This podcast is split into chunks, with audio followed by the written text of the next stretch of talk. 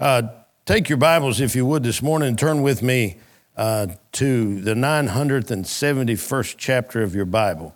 And while you're trying to figure out which one that is, I want that's Mark 14, actually. Uh, Mark chapter 14. I, uh, I thank the Lord for the privilege to have my wife with me this morning as well.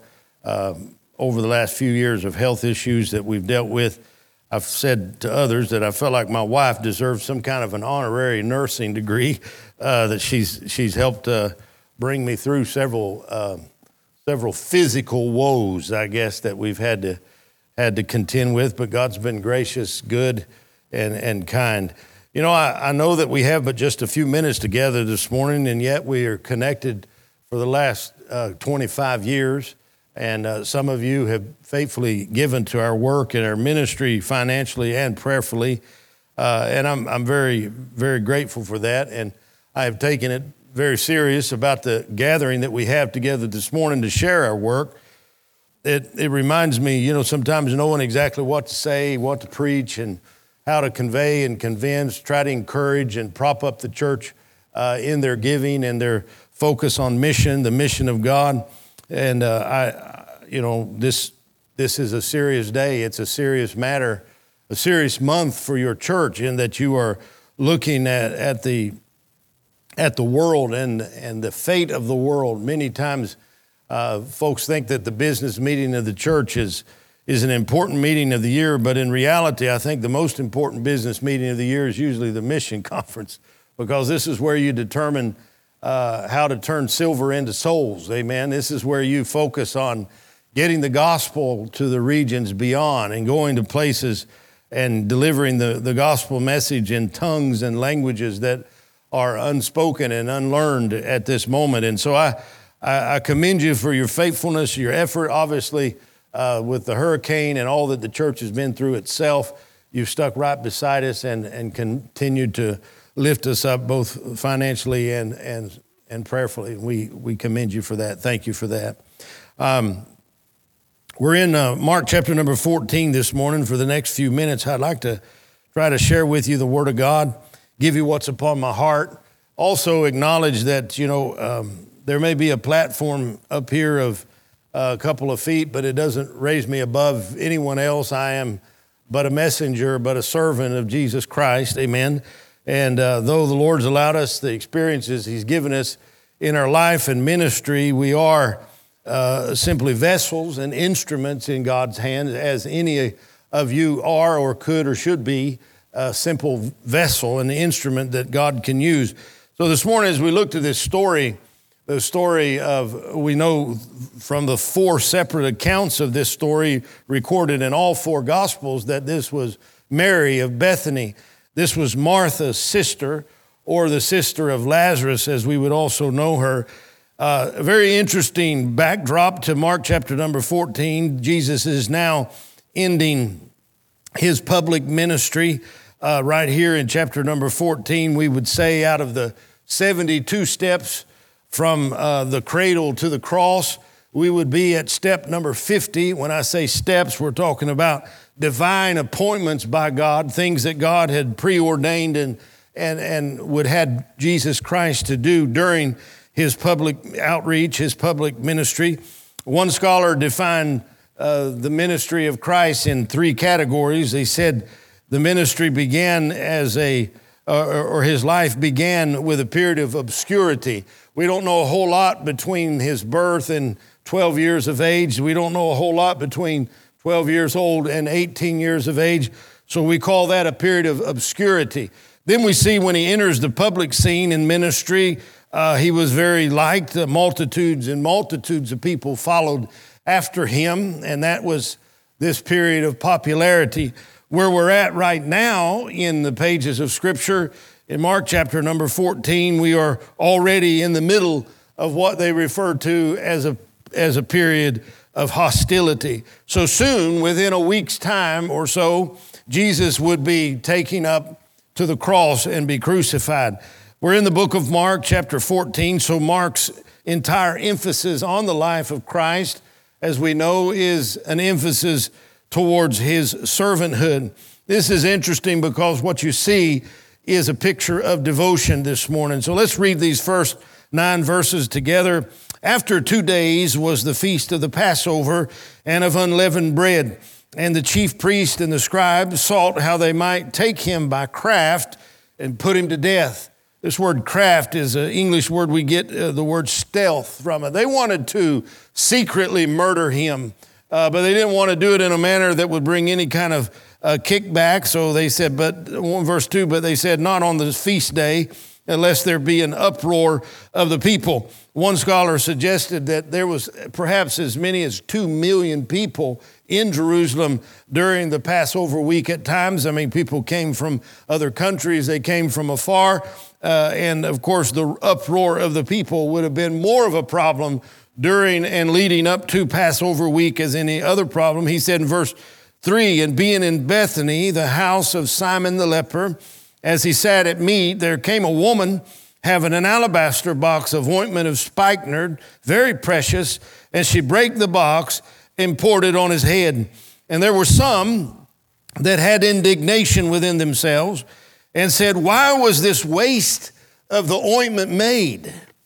You know, isn't it amazing what that some people call waste, God calls worship? You know, how some people uh, look at you going to church on Sunday morning, they're always just wasting their time. They're just wasting their money. Uh, they're just wasting their life. But in truth, what you're doing is worshiping God. And he said right here, some called it waste. He said in verse number four, why was the, this waste of the ointment made? For we might have been, for it might have been sold for more than 300 pence and have been given to the poor. And they murmured against her. And Jesus said, Let her alone. Why trouble ye her? She hath wrought a good work on me, for ye have the poor with you always, and whensoever ye will, you may do them good. But me ye have not always. She hath done what she could. I like that. I, I want you to underscore that if you're one to write in your Bible this morning. She hath done what she could. And the title of my sermon this morning is exactly that. She hath done what she could. I want to propose that question to you as a church, as a follower of Jesus Christ, as a disciple, as a Christian, as a church worker, Sunday school teacher, a singer, whatever it is that you do to glorify God with your life. Uh, have you done all that you can? Is the question. I feel like these are end times. I feel like that the, the clock is, is counting down. I, I sense that the, the sand is draining out of the hourglass as we speak, we are, we are with less and less opportunity to, to advance the kingdom of God, to further the causes of Christ. He says in Galatians chapter number six, verse number 10, he says, As ye have therefore opportunity, let us do good unto all men I mean, as we have opportunity, we should be ever vivid and active in doing and accomplishing the work and the will of God in our lives. Can I hear it? Amen right there. We need to do absolutely everything we can. Why? Because of the urgency of the hour. And I feel that as I studied this passage, chapter number 14 is intriguing to me for a number of reasons. One is this uh, this chapter is somewhat like a pendulum, if you could imagine that or picture that in your mind. Uh, one pendulum that swings completely to the left and then again uh, to the right. That's your left and my right. Is and you know there's these extremes in our life. I feel that what you're reading with me in this portion this morning uh, concerning Mary is that we find an unreserved, unrestrained, unbridled generosity and devotion out of Mary. But as you read the ending of the chapter, you, you get into the story of how Judas Iscariot actually denied and deceptively betrayed Jesus, his own Lord. So, on one end of the spectrum, you've got these highly devoted people, and then sometimes on the other end of the spectrum, uh, those, those that just blaspheme and deny God altogether.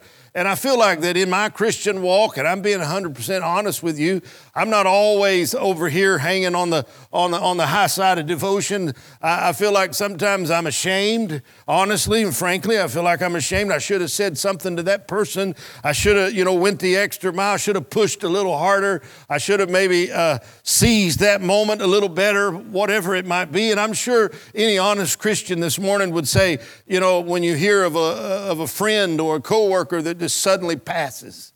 And you're like, I, I can't even remember real good if I ever pointedly asked them whether or not they were a believer. You know, and, and sometimes on that side of the pendulum, you see yourself as a denier. You see yourself perhaps more as, as one not completely committed, devoted, and consecrated to the work of God. So we, we see this picture in the entire chapter. And for sake of time this morning, I want to focus simply on the first half of this, and that is what Mary did. She did what she could. Uh, Jesus, here as servant in the book of Mark, we have no record of his birth, we have no record uh, uh of his death. Those things are omitted. And might we say that it is because uh, no one always cares when a servant is born or when a servant dies. When you look at the book of Matthew, you see uh, him presented as king. And there's 18 chapters of the book of Matthew that have discourse and dialogue from Christ. And then you get to the book of Matthew, and that's cut in half to only nine. So, uh, you know, a lot less talking, a lot more doing. Maybe is one, one read, we could take on that. In other words, uh, could we add this this morning and say what he did proved who he was? Can I say this morning that what you do proves who you are?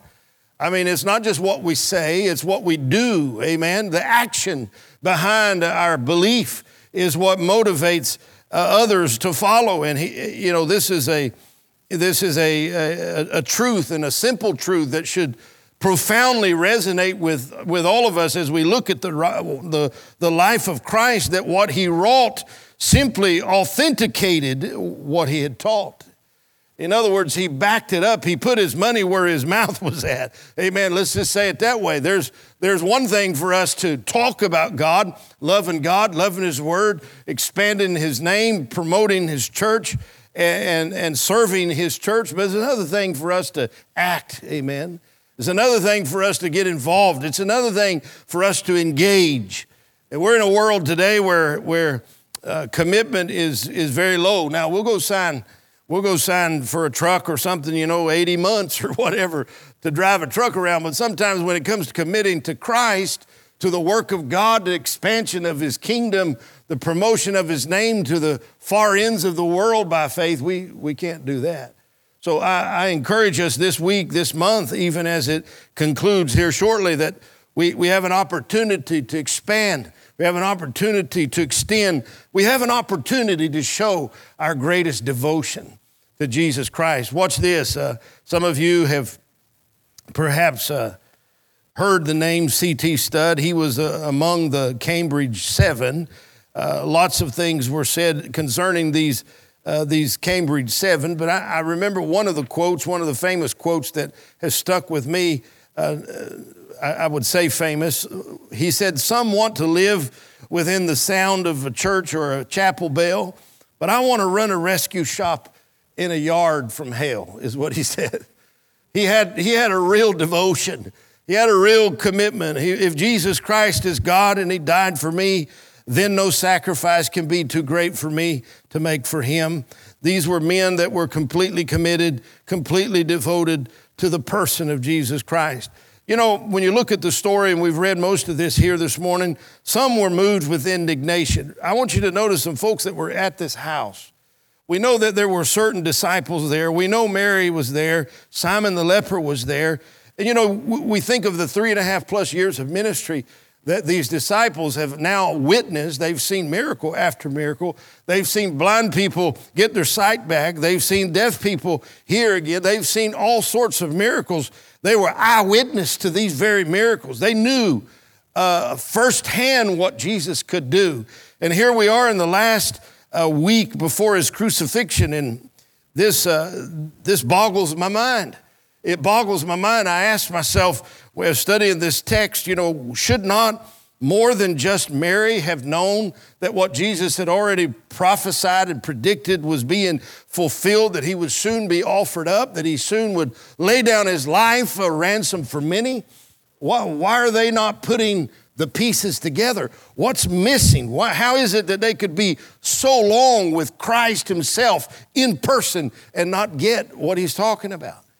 But then I feel that way myself sometimes. How can I be in the church and be you know, since I was two months old. My mama's bounced me on her knee, and I was in church since I was two months old. There's, there's no doubt I've, I've been in, I've preached in over 1,500 churches. I've been all over the, the country, you know, preaching myself. And I'm, I'm thinking, you know, there's, there's so much to this book. There's so much to learning about the ways and the manners of Christ that, you know, with this book in my hand and many more Bibles just like this in my home, that I still don't always get what he wants. I still don't always see it. And the question must be asked then through what bias, through what grid or, or, or grill of, of cultural influence am I looking through that's causing me not to see what he wants me to see? Look at, look at this real quick this morning. How these disciples, the very disciples, should have known, but they obviously did not. So let me give you just by introduction here a couple of thoughts for you to jot down. Number one, it's, it's important to notice these disciples were missing the big picture. Would you agree with me this morning? They were missing the bigger picture. They were missing the bigger picture as regard to this alabaster box. They were still missing the big picture in Acts chapter number one when they were asking, you know, Lord, when are you going to set up your kingdom? When are we going to get out from under this Roman rule? When are you going to become our Messiah and, and set up the Jewish kingdom again? And, and their minds were so earthly, and Jesus spoke so heavenly and so spiritually about what he was attempting to do that they were missing God's big picture. It's a dangerous thing for us to come in and out of the church of God week in and week out and miss God's big picture. God's not just thinking about our congregation. He's not just thinking about you. It isn't just about you, and it isn't certainly just about me. It's about Him. God's big picture is His name, His global glory. Amen. It's for us to promote and advance His name. My wife sent me to the, uh, to the grocery store. She sent me to the refrigerator in our own house. So many times said, honey, would you grab me the mayonnaise? You know, I open the refrigerator. I think, oh, there's some Coke. Uh, there's a little bit of leftover cheesecake or whatever. You know, my mind goes to what I want. I can't even see the mayo. I mean, I, I, because there's something in there already that, that's hooked to my desire, what I want. How many of you got a yearbook at home? You go pull that off the shelf, and what's the first thing you do? You just flip through the pages. You go to your class. When you find your class, what do you do? You look for your face. There's something about us being centered on ourselves sometimes that we see only what we want to see. I think that's what was happening with these disciples. They were they were anxious about Christ being their leader, yes, and they were following him, yes, but they were missing the bigger picture. The bigger picture was God reconciling fallen man to himself by the death that he performed on the cross. Notice another thing here in verse number five they were murmuring against the wrong person. Would you agree with that? They put their mouth on Mary. Come on now. They put their mouth on Mary when in fact she was the one God said, You leave her alone. She has done good. What she's doing is right. You take your mouth off of her. He had, he had to basically rebuke the other disciples because she was on target and they were all off target, murmuring against the wrong person. I've seen it come around in the church many, many times where we're very, very quick to put our mouth on the preacher, very quick to put our mouth on something or some situation. And in truth, we, you know, a few months goes by, maybe a year, and we're like, wow, that didn't turn out the way I thought it was going to work out. I mean, hey, God had something bigger in, in plan there, and we, we murmur against the wrong person. This is another this is another uh, holdback, I guess, in these disciples' lives. Notice the third one here. It says in the same verse, verse number five, when they said, I'm sorry, they said, for this could have been sold for more than 300 pence and been given to the poor. What were they, what was going on here? They were being misled by, by possessions, misled by money. Let me tell you, when God gave us, it's just one of many circumstances, but God gave us that building out there in, in Seymour. I mean, just give us 60,000 square foot facility for our ministry to stabilize itself in there. And I, I thank God for that. And I'm, I give him the glory. The, it needed a roof on it, which is a big roof, as a two acre roof it needed on it. Uh, and, you know, we didn't have the resources for that this last year through one man. Over $100,000 was donated to repair that roof. Over and over and over again, I could tell you story after story after story where if you fix your eyes on possessions, you'll never do nothing for God. But when you realize that, hey, God's, He owns the cattle on a thousand hills, He owns the hills too, amen. That God can take care of every need that we have, that there is nothing outside of His reach, outside of His eye, outside of His care, that all knowing, almighty God is your God. He's the God of this church, amen. He's the God we worship. When we start measuring things as to how much money we got in our pocket or what the bottom of our bank account looks like, you know, we might not really attempt great things at all for God. But right here in this passage, what you see is unbridled, unreserved devotion and commitment here. But these disciples, on the other hand, uh, other side of the table, so to speak, misled by possession, misled by money. Probably the worst thing of, of all that I see out of the disciples here and I'm going to give you some good news in a minute. Let me just finish this. The worst thing I think I see, they murmured against her, saying things like, This could have been sold for 300 pence. That would have been what most people would say the equivalent of about a year's wage. So just put that figure in your mind. I don't know how much you make in a year, but just take that one number in your mind and consider what it'd feel like to give all of that in that black box on the back wall at one time. And that's what happened. This was the extravagance of her gift.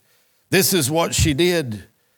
But you know, there was others, and it says over here in John chapter number 12, if you want to turn with me, you can look there. It gives us the name of who actually said this, who spoke this. It was, it was Judas. It says in John uh, chapter number 12, let me read to you, verse 2.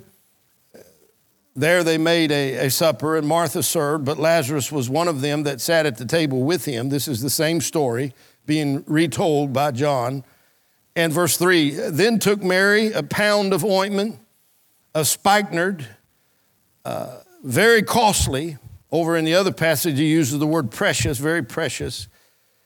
And by the way, that word precious, study it out sometime over in the book of Peter. He refers to his own blood as precious.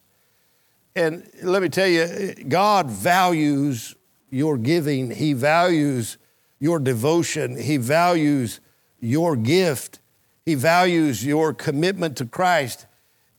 Enough so to use inequality, some of the very same words that He refers to His own sacrifice.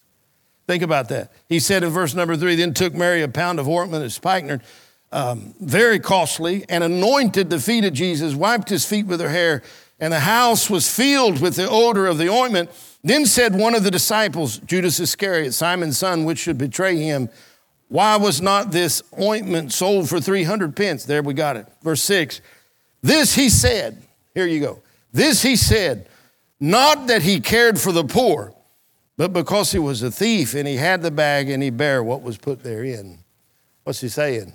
What I see happening right here is this, this masquerading as spiritual, masquerading as one who cares.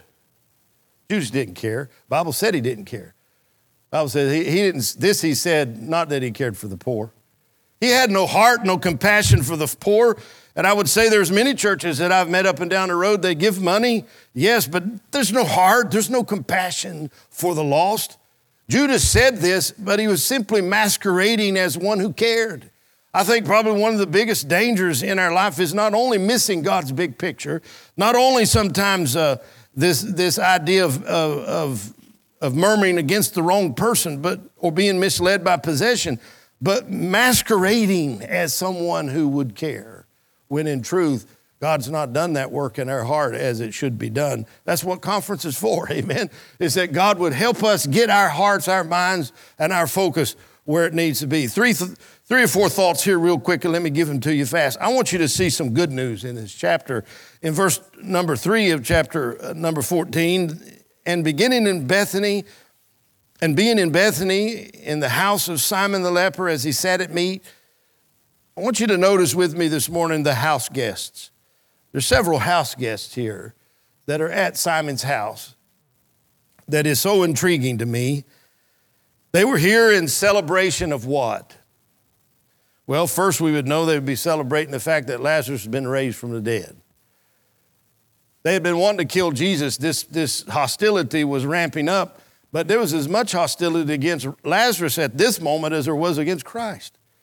Look at John chapter number 12. They sought to kill Lazarus too, just for saying that Jesus raised him. so think about it with me this morning. The house guests that are, how many people are seated at that table? Simon the leper was there. I would say he's referred to as Simon the leper. You read back a few chapters earlier, he was made whole of his leprosy. Most lepers had to stay outside of the walls of the city, outside of the camp or whatever. But here he's sitting in his own house at his own table, serving as a host to his friends. So he's referred to and known as Simon the leper, but he's not a leper anymore.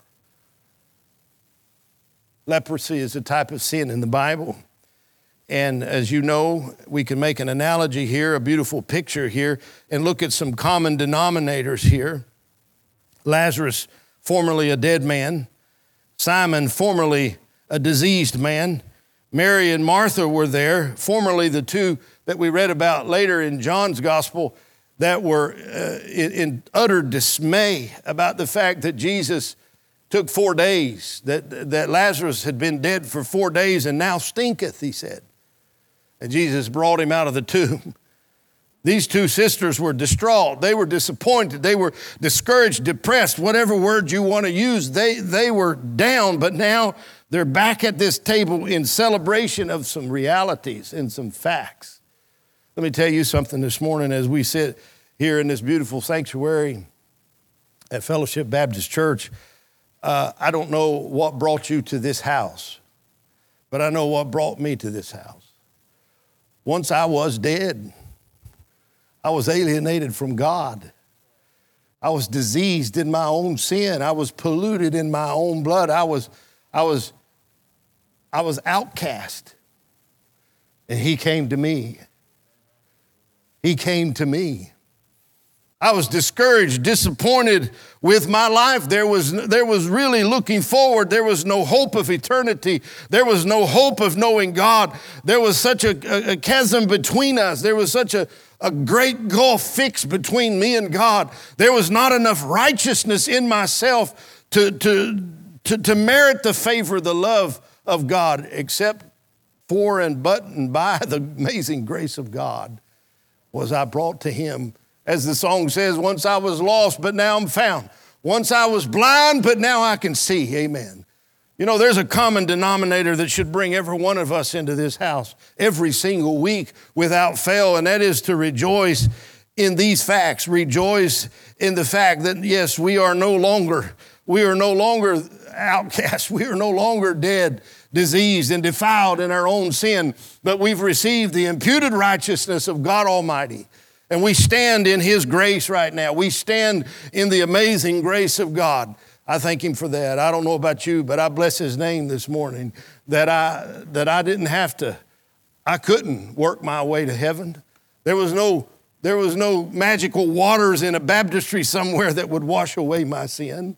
It took the, the, the death of Christ on the cruel cross of Calvary to reconcile me to God. And if you're lost without Christ this morning, I, I, encourage you to take heed to the scripture today. Don't live the rest of your life thinking that you can work your way into God's favor. God's already satisfied. He's satisfied with the death of His Son. He says, if you'll put your faith and your trust and your confidence in Him and repent of your sins, you will be saved. You will be saved. These house guests, to look at the common denominator, what brought them there? They wanted to give. They wanted to give. They wanted to give back. They wanted to rejoice. That's what caused her to break this alabaster box itself. Another thing, you could look at the cost of their devotion. You could look at the cost of their devotion. For sake of time, let's move quickly to this second point. Look at the heirloom that she gave. We say heirloom because alabaster boxes in that time, which actually helped to preserve the best of the oils. This oil more than likely, uh, some of you might know essential oils and some of that. Just a little bitty vial of that frankincense is what, 80 bucks, 100 bucks? So you can imagine a pound of spikenard. Most of the study that I've done on this text, it, it, teaches a truth about this heirloom in this little expensive flask, if you will, that she broke. Usually they would use these oils uh, for like the honeymoon night. They would maybe put that rich aroma in the room or on the sheets. They would use it also to anoint uh, a dead body, as they did even uh, in Bible times. Uh, Joseph of Arimathea uh, being the wealthy man that he was, he didn't know how much it would take. You study how much he actually bought of, of frankincense and myrrh and such to, to actually anoint Jesus' body. Uh, they said that sometimes it would take up to 75 pounds. He bought like 200 pounds of this stuff. He spent a lot of money, plus, he offered up the tomb. Uh, you, you understand the, the extravagance here. There's a picture of of extravagance here. There's a picture in that it was very costly, but Jesus was worth it. There's a picture uh, uh, of extravagance, yes, but there's also a picture of eternality here. That what she was doing was an eternal thing on an eternal God for an eternal circumstance, an eternal situation. Christ, who would die for the sins of the world, you and I could now to this day still find hope and grace because of this sacrifice. There's also an element, a feature of envy here. Some of them were riled in that she gave it. And there will always be, probably in every church, when those that want to serve and give and do, others will look on and say, well, they'll settle down a little bit. They've only been saved a year or two. They'll calm down after a while, you know. Don't be that person. Encourage the fire. Amen fan the flames, help folks get to where they need to be in their sacrifice, in their devotion. You know, you say, Brother Paul, if you know this was an expensive flask, this could have been worth a year's wages, and she went and offered it all at once. And you know, I, I, if I had a million dollars, I'd do something like that, but I don't have that kind of money. I'm, I'm, you know, it reminds me of a little story I heard of a, a, a little fella walked up this big guy, big brute of strapping brute of a man. He said, "You know, if I was as big as you was, I'd go out in the woods and I'd find the biggest, baddest bear I could, and I'd just whoop him for the fun of it." And the big guy looked at the little guy and he says, "You know, I'm sure there's some little bears out there." Amen. I mean, you don't have to go pick the big one. You could like go find you a small one and just try whooping him. You know, I, I think sometimes we're always stepping back saying, you know, if I'm doing something for God, I could do this big thing. Well, won't you just do some little things and put all those little things together, and great and mighty things can be accomplished for the kingdom of God? I believe that. This harsh grumbling against Mary is also rebuked by our Lord very quickly. He rebuked their scorn in verse number six, their judgmentalism of her, their worldly mindedness toward materialism. He said, Stop it, stop it. You leave her alone. He rebuked them instantly. Secondly, he not only rebuked their scorn, but this sounds almost um, like an oxymoron of sorts, but he rebuked their sympathy.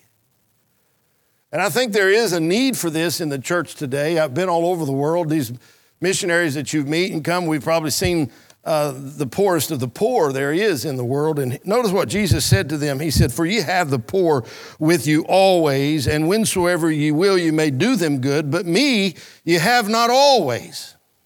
What's he saying? You need to get your priorities straight. This isn't about men, this is about me, he was saying. He was being anointed for his, for his burial prematurely.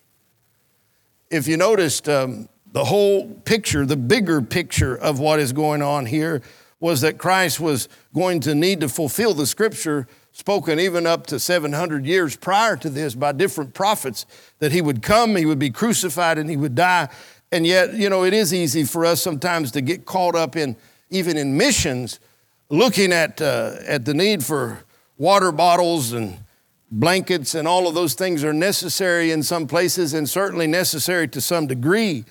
But we oftentimes find ourselves sharing a, a sympathy with the world at the expense of actually devotion, worship, and commitment to Christ. Is that a point? Can y'all say amen there? I believe it's a point. I think it's a real thing. I think it happens often. He rebuked their sympathy because many times the falsity and the spiritual falsity or the Phariseeisms of this, the pious platitudes that we oftentimes offer in these situations have really nothing to do with true devotion and worship to God. Many times the Pharisees did what they did only to be seen of men. Thirdly, he rebuked their stewardship when he says, Me you have not always. You know, we sometimes will either bury our treasure or we'll invest our treasure. Possibly some might even waste their treasure. But buried treasure is one of the harshest rebukes in all the Bible. He uh, gave one 10, one 5, and one 1. The guy that had one went and buried it in the ground. And when it was dug back up, he gave it to the ones that had invested. He gave it to the ones that took a chance, took a, took a risk, if you will. And then, very quickly and lastly, as I close here with you this morning, verse number 9, I see a heavenly guarantee. Verily I say unto you, wheresoever this gospel shall be preached throughout the whole world, this also that she hath done shall be spoken of for a memorial of her. Verse number nine. I, think we could spend a lot of time, uh, you know, scanning back and forth in the four gospels. We could look at the fragrance. Remember, it said that the odor filled the room. Well, I like it when God's God's fragrance is in the room. Amen. I like it when the Holy Spirit of God is at liberty to work and move and He speaks to heart. And he, he, I love that. I love to see the moving, the, the whispering of the wind, so to speak, in our, in our services. Praise God. We could, we could talk about the fragrance. We could talk about the fame in this sense that it said, Wheresoever this gospel shall be preached, as I am preaching it this February the 18th, 2024 talking about the same Mary, her same devotion, and her story is being re- repeated even this morning. He's throughout the whole world. This also that she had done shall be spoken of for a memorial of her. Christ set her example, her, her devotion as a bar.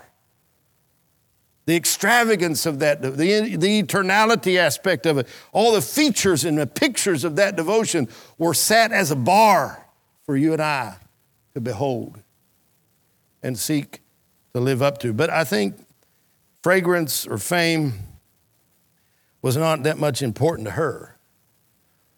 What was important to her was favor.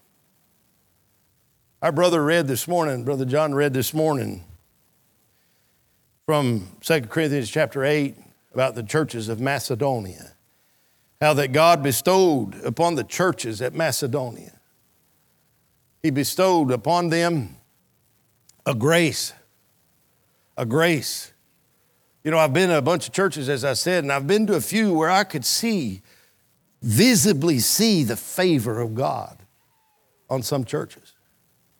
I could see where God put his blessing in them in such a way they were so they were so centrally focused on doing God's work God's way that God put his, his blessing, his favor upon everything they touched, everything they did, every decision they made. It just seemed like God allowed them to multiply in abundance simply for this purpose that He could trust them to accomplish His work around the world.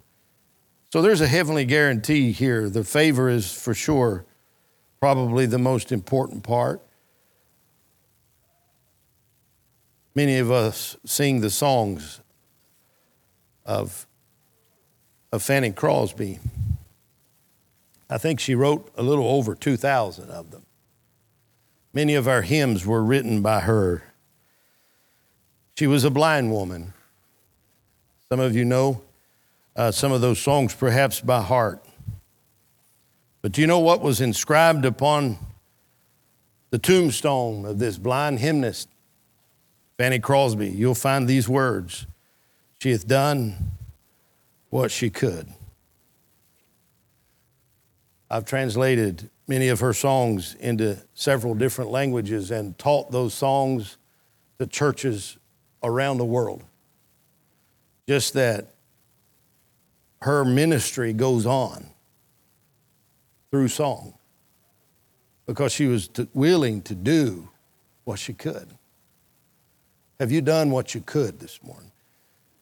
When it comes to those faith promise cards, are you doing what you can? commensurate to the need that is in the world, we done, none of us have enough money. But the God to whom we are connected to, amen, the God to whom we are co laborers together with, can accomplish great and mighty things. Would you stand with me and bow your heads? Have you done what you can?